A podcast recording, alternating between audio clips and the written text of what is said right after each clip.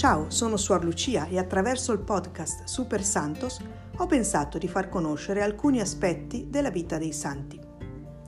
In questo episodio ti parlo di Santa Lucia. Nasce da una nobile famiglia cristiana verso la fine del III secolo e viene educata nella fede.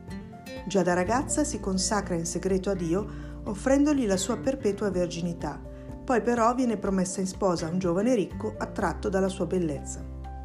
La sua preoccupazione di mancare al voto finisce dopo che propone alla mamma Eutichia, gravemente ammalata, di andare insieme in pellegrinaggio a Catania per pregare presso la tomba di Sant'Agata.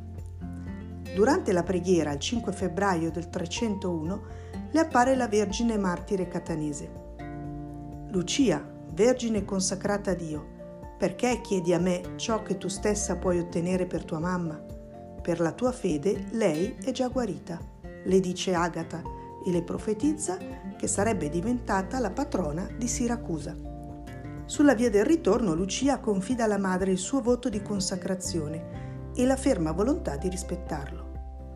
Ottiene anche di poter donare i suoi beni agli orfani, ai poveri, alle vedove e dedicandosi per tre anni alle opere di misericordia materiale e spirituale, fino a quando, nel corso della grande persecuzione di Diocleziano, il pretendente che l'aveva chiesta in sposa la denuncia alle autorità romane perché cristianissima. Dopo l'arresto, il giudice Pascasio le offre la possibilità di rinunciare alla religione cristiana sacrificando gli idoli pagani, ma Lucia rifiuta di rinnegare Cristo. Sacrificio puro presso Dio è soccorrere i poveri, gli orfani e le vedove, gli risponde, richiamando un passo biblico. Io eseguo gli ordini di Cesare, le dice allora Pascasio, ricevendo un'altra risposta da Lucia, e io la legge del mio Signore. Nel seguito dell'interrogatorio il magistrato ha altre prove della fortezza della giovane, che piena di Spirito Santo risponde con citazioni delle Sacre Scritture. Pascasio si spazientisce allora ordina che la ragazza venga portata nei peggiori bassifondi della città perché le sia usata violenza. I soldati l'afferrano per portarla via, ma benché legata a mani e piedi e tirata da sei uomini e sei buoi, tutti i tentativi si rivelano vani, perché Lucia diventa miracolosamente pesantissima e non si muove di un centimetro. Pascasio pensa che questo prodigio sia opera di magia e si infuria, ordina che venga trattata come una strega. Viene quindi cosparsa di resina e pece e data alle fiamme, ma il fuoco non la brucia. Pascasio è furente, la condanna così alla decapitazione. Ma prima dell'ultimo respiro terreno, Lucia professa ancora una volta il suo amore per Cristo, predice la fine imminente delle persecuzioni di Diocleziano e la libertà per la Chiesa che sarebbe arrivata pochi anni dopo, con l'editto di Costantino nel 313. Santa Lucia ha salvato tante volte Siracusa nei suoi momenti più drammatici, come carestie, terremoti, guerre. È intervenuta anche in altre città come Brescia, che grazie alla sua intercessione è stata liberata da una grave carestia.